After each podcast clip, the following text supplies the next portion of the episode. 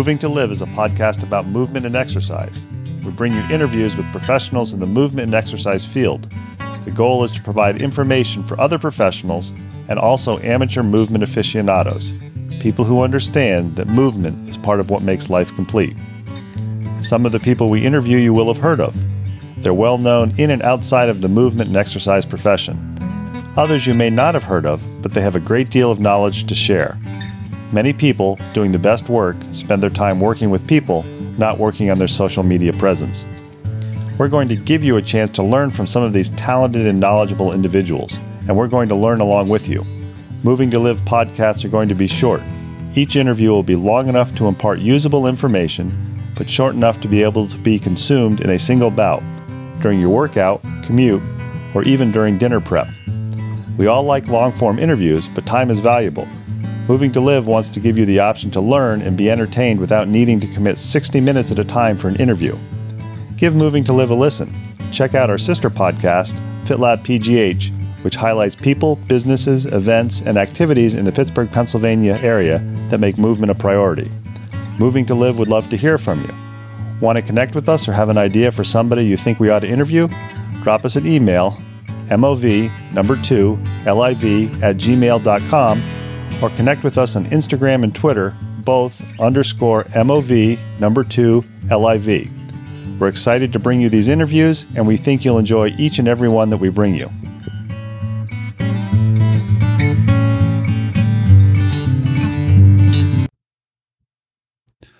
Moving to Live is back with another podcast interview. As we mentioned before in past interviews, what we are is we attempt to break down knowledge silos and bring you interviews from people with A, interesting stories, and B, who are in various aspects of movement. I can say that the individual that we are interviewing today is our first collegiate coach that we've interviewed. He is also our first uh, foreign born person. He is originally from Ireland, although now he lives in the US. And he has some interesting aspects, and I'm hoping he's going to share some of those with us.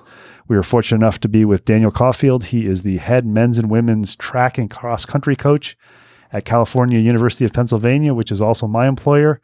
I've known Daniel for probably seven or eight years in passing. It seems like every time we talk, we drop down the rabbit hole and a quick conversation turns into a little bit longer. So I'm really happy to have the opportunity to sit down and talk with you. Daniel, thanks for taking time to talk to Moving to Live. Uh, thanks for having me, and uh, I apologize for uh, forcing you down the rabbit hole since I'm kind of known for talking incessantly. So, but thank you again for having me. So one of the first things when I first started doing Moving to Live is I said to myself, I want to interview people that I find interesting and are going to teach me something and people who have interesting stories because a lot of times if you hear somebody who's very knowledgeable, at least in my case, I always wonder, well, how did they come to think that way or where are they from and why did they do that? So you have an interesting story on how you got to California originally. You are a runner. You were born in Ireland and how did you get from Ireland to the United States? I was forcibly brought here would be the best way to put it. So uh, I, my parents actually had been here many years ago, back in the '60s. Went back to Ireland. I was born. Um, I have one brother. He was actually born here many years ago, and he's a soccer coach. He coaches Cork City uh, back in uh, Ireland, um, and so we came here when I was 13. Just we were farmers. Uh, the weather was bad uh, for several years, and um, my parents decided it was financially more beneficial to come back to the U.S. for in their case and bring me out here for the first time. So I came here in 1986. I believe it was July 7th. Won't forget it anytime soon.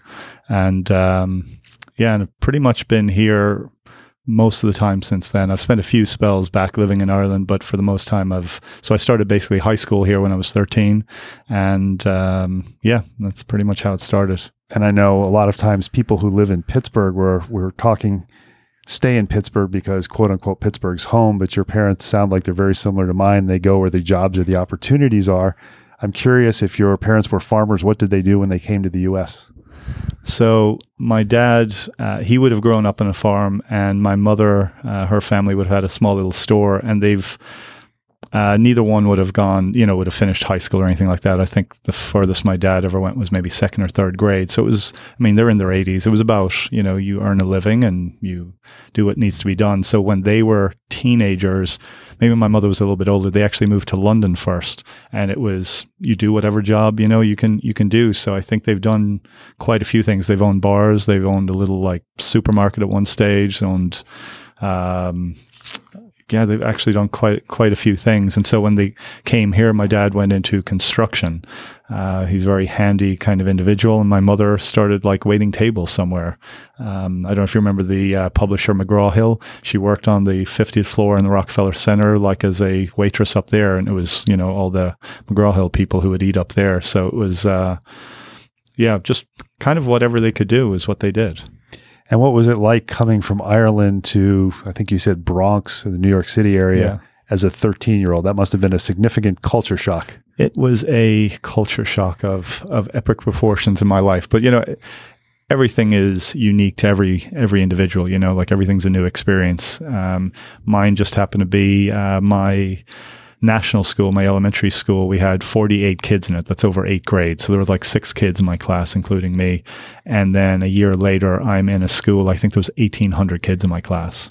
So it was an eight story building in the Bronx. And, uh, it was a little bit different. It was, it, there, there, like everything else, there's pros and cons to it. I went from a very homogeneous, neck of the woods in Ireland where everyone looked like me, same religion, talked the same. By the way, they didn't talk this way. I'm kind of dialectic at this stage. So if you're Irish, you would hear a different accent. But, um, and then I came to a place where I was very, very much in the minority, which was t- truthful. It was an awesome thing because there's no stereotypes. There's, I didn't know I didn't know how I was supposed to consider this group or that group or um, how unfortunately a lot of kids are brought up in you know like in a society uh, like this. But um, I was yeah I was I was very fortunate that there was just great diversity.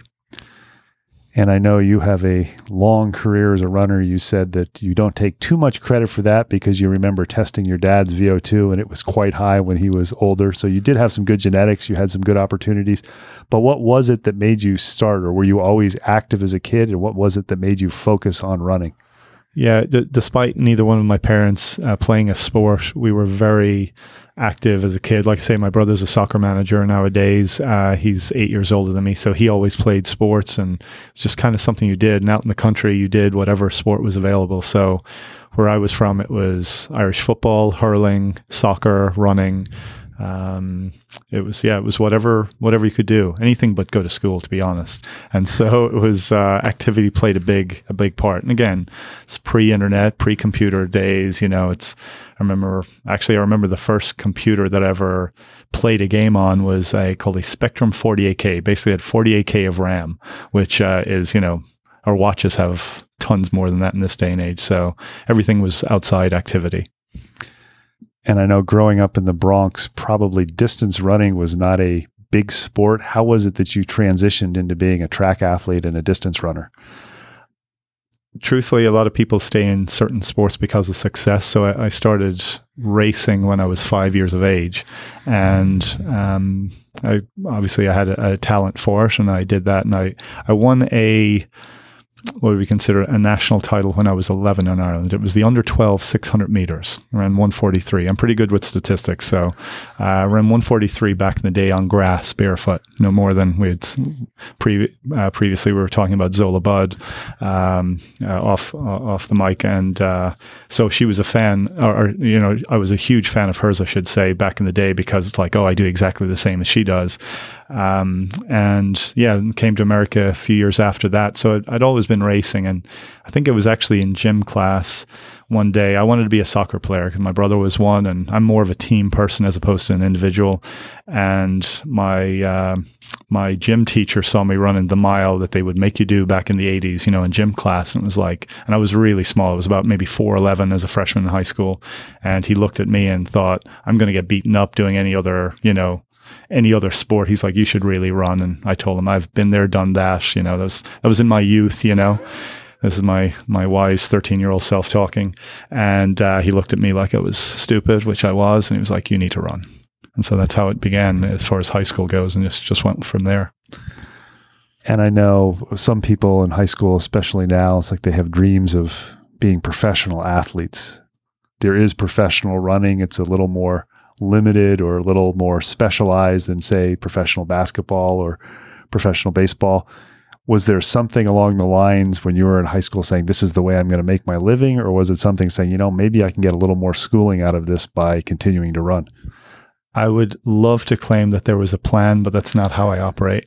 From a, uh, a, personality point of view, I'm a P. I'm definitely not a J on a Myers Briggs test. So for me, it was it was just the next kind of step. It was, you know, I finished high school, um, wasn't really sure what I wanted to do. And my dad read a result from a newspaper one day. And at the time, I was trying to decide between moving back to Ireland because I was quite homesick in New York and uh, it, cities aren't a place that I enjoy, to be perfectly honest.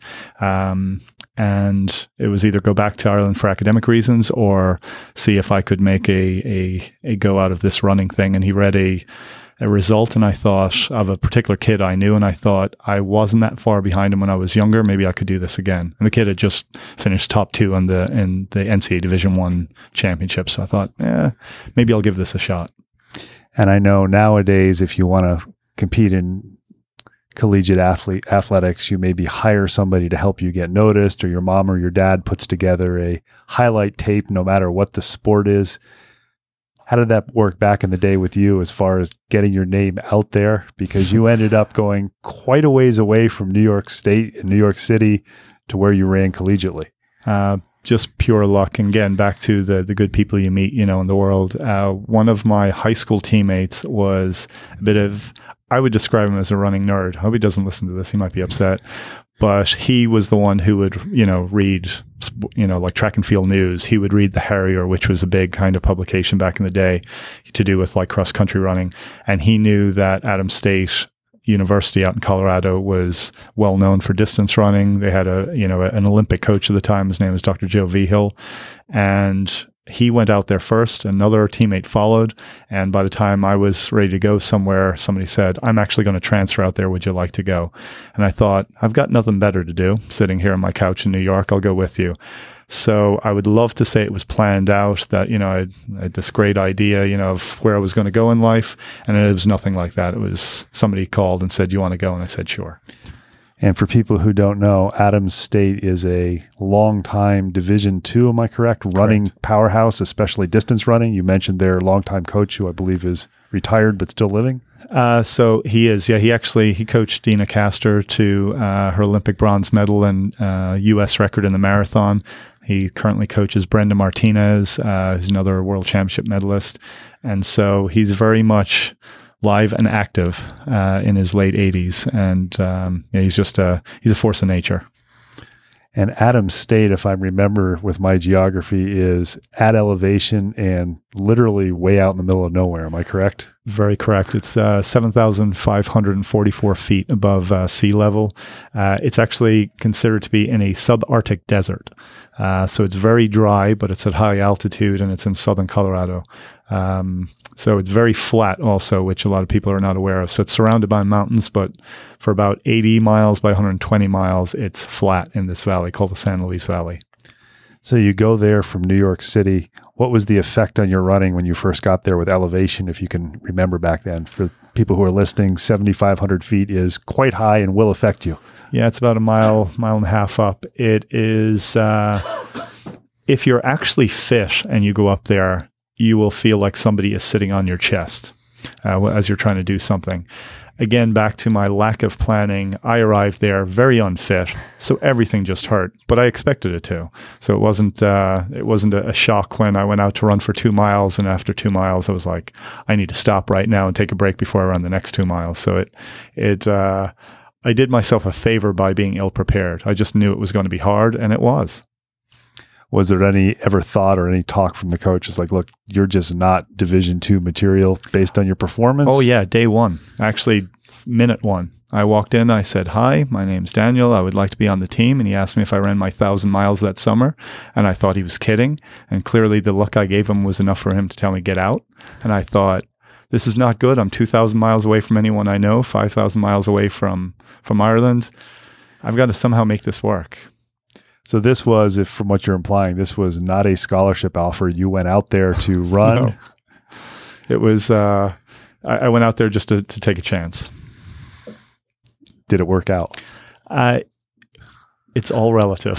it, uh, I, I suppose at the end of that year, um, I had I officially had a PR of 204 for the 800, uh, which should have been a lot better. It wasn't, but uh, officially my PR was 204 going there, and I ran 148. 72 by the end of that first year, and I won the NEA national NAIA national championship, which uh, was at the time one of the biggest conferences or one of the biggest associations in the country. It would have been bigger than Division Two, Division Three, that sort of thing. Um, uh, like we would had people who would have made Olympic finals that were competing in the NEA back in those days. So it was it, it was definitely a, a big jump up for me. Did you ever joke with your coach after that and say, you know, yeah, I, I do fit in, I am good enough, or you kind of just kept your mouth shut and your head down? I try to keep my mouth shut with him because I was, if I did something well, you could be sure I did ten other things poorly. So there was no need to to bring that sort of misery on myself. So you PR by basically 15, 16 seconds after one year of Yeah. training. Do you think that was due to consistent training? Do you think that was due to elevation and good coaching, or just a whole combination of factors? It, it was a whole combination. Um, there was uh, probably one of the biggest things that I wouldn't have talked about years ago. I mean, there was desperation. I was a very depressed individual in New York. I actually had dropped out of high school about two months before graduation. And so, even though I was 18 when I first went to college, I should have been there when I was 16. I got left back once in Ireland because I didn't speak Irish well enough, the actual language, which I use that all the time now, as you can tell. And then uh, in college, I was actually recruited to go to a a local Division One school in New York, and that fell apart. And I felt I'd been uh, misled and lied to about it. So even as I recruit here now, I'm very blunt and honest in regards to what we will do and what we won't do, because that kind of broke my heart. To be honest, it was that was my way of getting out of the city when I was a kid, and um, and that coach, uh, who still actually coaches, I won't say who it is, but um, he, he he said enough that my dad, who is a man of very few words, unlike me, uh, he said, "You can go there, but that man's not to be trusted." So I actually I I did not go to summer school. I went to uh, I finished up high school September to January. I went to this other school just for the spring semester, and then I actually transferred out to Adams. Uh, so it was. Um, uh, but again, nobody actually knew it all my years at Adams because I was I was still young for being out there because I started actual school when I was three years old. So I was in some ways I was fortunate and I have I had some good genetics, and in other ways there's the flip side of it where socially you know you're not as mature in certain ways, and um, even like winning when I won that year as a freshman, I was not psychologically prepared to be as good as I was physically, if that makes sense, at that point. It caused more problems in the future. Did you continue with the running through college, and did you win additional national championships? No would be the accurate answer, even though I'm credited with winning three other national titles. They were all related to team titles. So we won two cross country national titles, and I was on a relay that won a national title. Um, probably the closest I came, I was ranked number one in the 800 and the 1500 one indoor season, or the, uh, it might have been the 15, it might have been the mile and the 800 one indoor season and we were so I was so far ahead in those particular areas, and we had a coach that I did not get along with. He was in between my first coach, Coach Vigil, and my uh, uh, second coach, and the guy who coached me po- post collegiately, who's actually still the coach there, Damon Martin. We had a gentleman who I did not get along with very well, and he wanted us to drive to the national meet, which was 24 hours away, and I thought. I know I'm going to win. I don't need to go. Which now looking back is not necessarily the best move but again, it's only a race. So, uh, but yeah, no, I never actually won after that, and that's and that's part of the problem too. It's not realizing how you got there. So I did work out extremely hard that year, and I'm not saying this like to brag. I was I was desperate enough to try and keep up. So in my attempt to get out of being in just inside the top 30 on the team, you just keep working, keep working, keep working. We had a lot of distance runners, and there was tremendous inspiration there, not only from the beauty of the area, but from the people you're around. We had people who were running on the U.S. national team, you know, like people who did it for a living, and it was just it, it was motivating. It was awesome, and uh, but you forget that sometimes. You get to a particular spot and you think, "Oh, I did this myself." Yourself. And it's like, no, you didn't. You know, you had a whole bunch of people who were helping you get here. I think one of the books I periodically go back and read is Once a Runner by John Parker. And I think that kind of reminds you that even though you think of distance running as being a solo sport, it really isn't a solo sport. Not at all. But another th- shameful thing, I shouldn't be adding all this on uh, for the first time putting it out there, but that was the first actual book I read outside of a textbook in my life.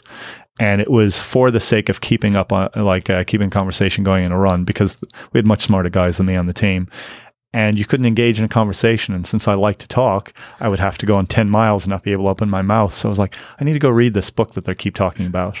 And, uh, and again, those simple little things get more out of you physically than you can possibly imagine until way after the fact. I'm curious, the 148 as a freshman, did you run faster than that in your remaining years of eligibility?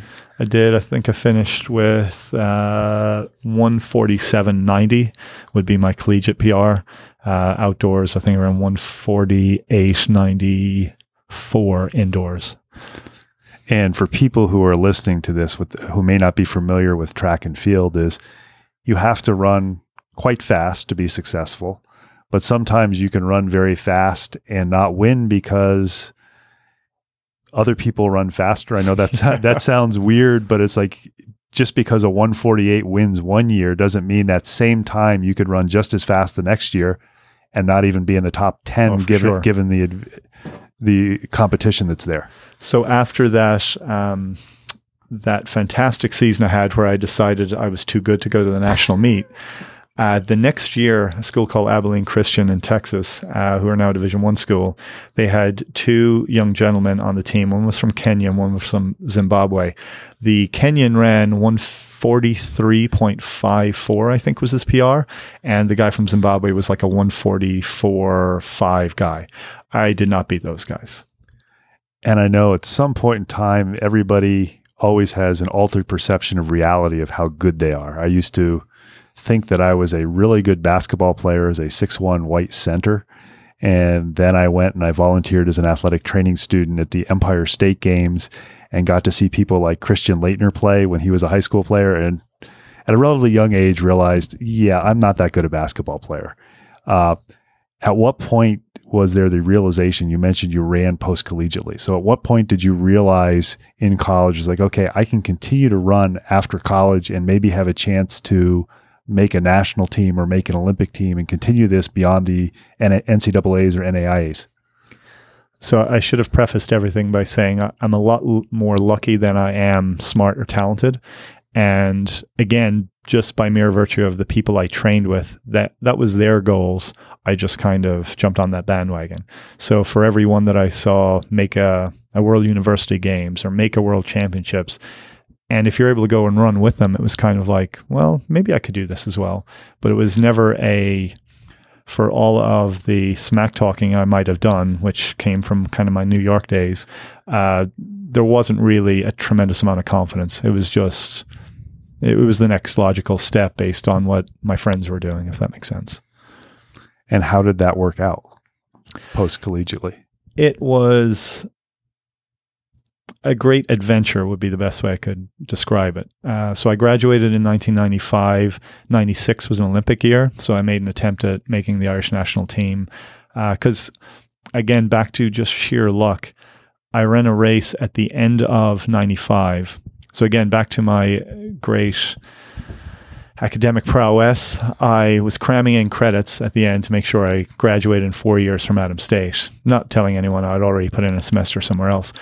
And so I didn't do a lot of training that particular year and went to uh, went back to a race in Ireland and was very fortunate and beat the Olympic the reigning Olympic silver medalist. Uh, he was uh, and he had, was third at the World Championships uh, two years prior, and it was not expected by me, by him, by anyone in the crowd, and it kind of got me on a particular path that I suddenly got picked up to go to other races throughout Europe. And but the truth is I didn't know how I did it. Like that would be the best that would be the honest answer. So it was the first time I broke 148 and it was kind of a um it, it was a definitely a changing point in my life in many respects, but not not psychologically would be the best way to describe it. So it, it allowed me other opportunities, but I wasn't prepared to to capitalize on them. So I did a lot of traveling. I went to you know, uh, a lot of different races. Went on a training camp down in South Africa, you know, like with Olympic champions, Olympic record, or like Olympic, yeah, record holders. And when the time came, the pressure and stress of trying to make it happen, uh, like was holding me back. It just was not something I was prepared for. And so then uh, a year later, uh, I went back and I started grad school got an injury and thought running i'm done with this. You know it's not working out for me. And i actually got a job back in ireland. And that's when i that was the last time i lived in ireland for more than a few months at a time.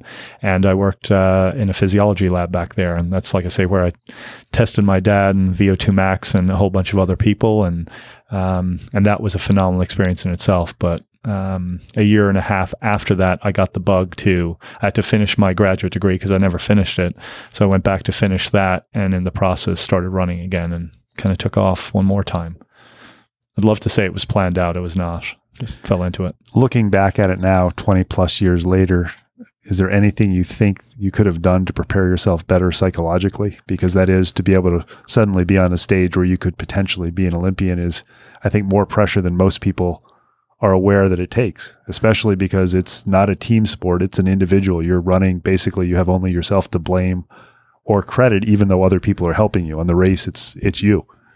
Yeah, it, it's, so I never like when people talk about not having regrets. I, I, consider that to be nonsense. I was like, if I could have made an Olympic team, so I've, I've run at two World Championships.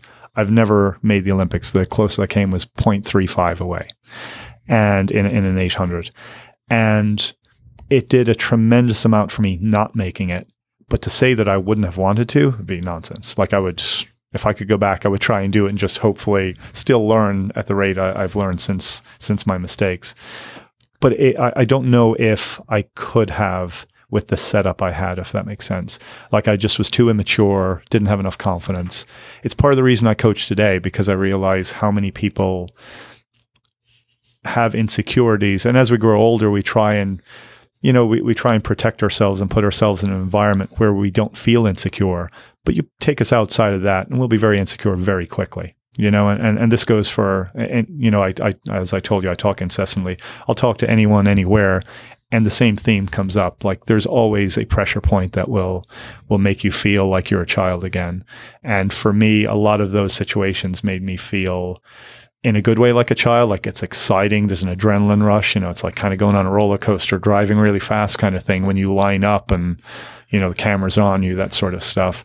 But there's also the other side that is very much calls into question your insecurities and who you feel you are you know and all that sort of stuff. So i don't know if i could have engineered it with you know without being different myself if that makes sense. Uh, if somebody else had stepped in you know and did something for me it probably would have probably would have had an effect but it could have put, thrown something else out of whack as well and i imagine this was long before sports psychologists became a big opportunity to work with they were definitely there. I, I do remember my dad, uh, probably when I was in my mid 20s, saying, You need to see a sports psychologist. And I was very offended. And I thought, No, I don't. I can take care of this myself and I should have listened to him.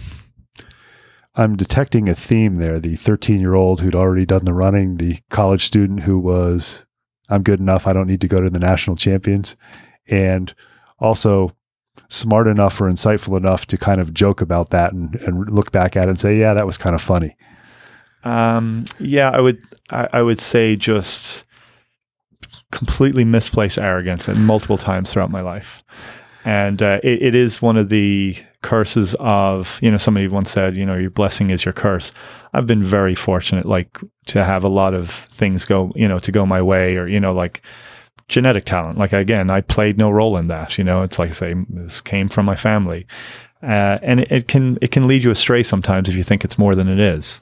Um, that was one of the great things having uh, Zola Butter, Zola Pieterse here uh, recently it's you need to remain humble. And sometimes when I didn't, it, it, you know, it rightfully kicked me in the butt. I'm curious. I know I've known a fair number of elite level swimmers who've competed at the Olympics and the World Championships. Some of them have been fortunate enough to medal, but even if they don't medal, to make it at that level means you're at a high level. So you've obviously competed at a high level. If you made two World Championship teams, do you still run to any extent now? Not really. Uh, I stay active. I if you were to ask the kids I coach, they'll see me running every weekend back and forth across the the infield, cheering them on. Um, definitely out at cross country meets, I'll try and cover as much ground as I can. But I'm more interested in play, meaning like just staying active enough to be able to play with my chi- play with my child. Just in, just enjoy being physically fit. I guess would be the best way to describe it. And I know one of the questions I often ask the people that I interview for Moving to Live and also my other podcast, FitLab PGH, is what does fitness mean to you? And I'm probably going to steal your definition because when you filled out the interview form, you said it's the ability to be able to play like a child until you're very, very old. And I think that kind of is along the lines of what I think. It's like I want to be able to do whatever I want, am able to do physically, literally, until hopefully at some point, many, many years from now, I drop dead while doing that. Yeah, there's um, and I was thinking after I wrote it and you said you enjoyed it, I was like, where did I come up with that from? Because sometimes I just spew out stuff and I'm even, I'm like, who did I steal this from? Because that's usually what coaching is. It's stealing, you know, something from somebody else and, and, uh, and naming it your, your own. But there were two things that I, th- I thought of that meant an awful lot to me. One was my, my dad again, who not a sports person, never played sports, and there was a fundraiser for a local community center that they were um, uh, back when I was a kid, and the fundraiser was a bike ride, a bike race. It was like a twenty mile something. To me at the time, twenty miles seemed like an awfully long way to go.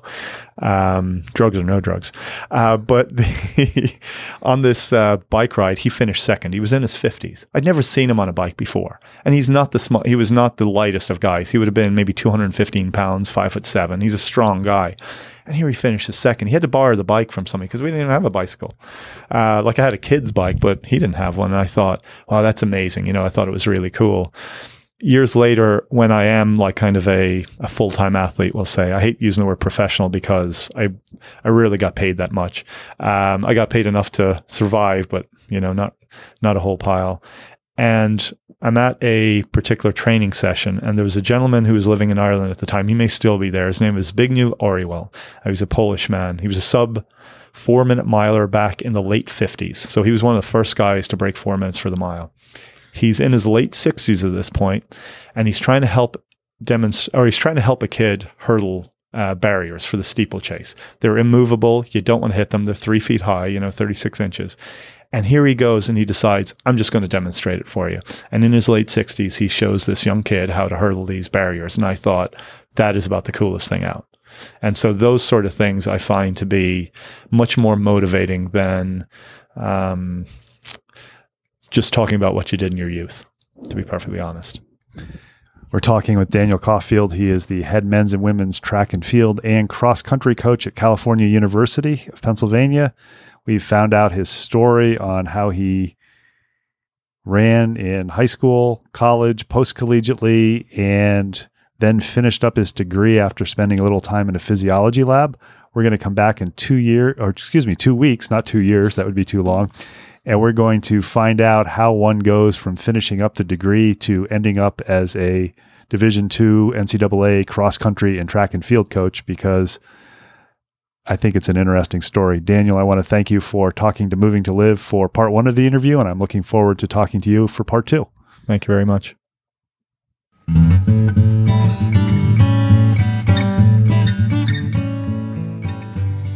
Thanks for listening to the latest episode of Moving to Live. Make sure you check out the show notes for contact information for our latest guest, as well as links about all the things we talked about. Intro and exit music is Traveling Light by Jason Shaw. You can subscribe to Moving to Live on Stitcher, Apple Podcasts, and Google Play and be notified about new episode releases. Have any questions, comments, or suggestions? Drop us an email, MOV number 2 LIV at gmail.com. Connect with us on Twitter or Instagram, both underscore MOV number 2 LIV. Please tell your friends about Moving to Live. It's a go to place for information for movement and exercise professionals and amateur aficionados who understand that movement is part of what makes your life complete. Until next week, keep on moving.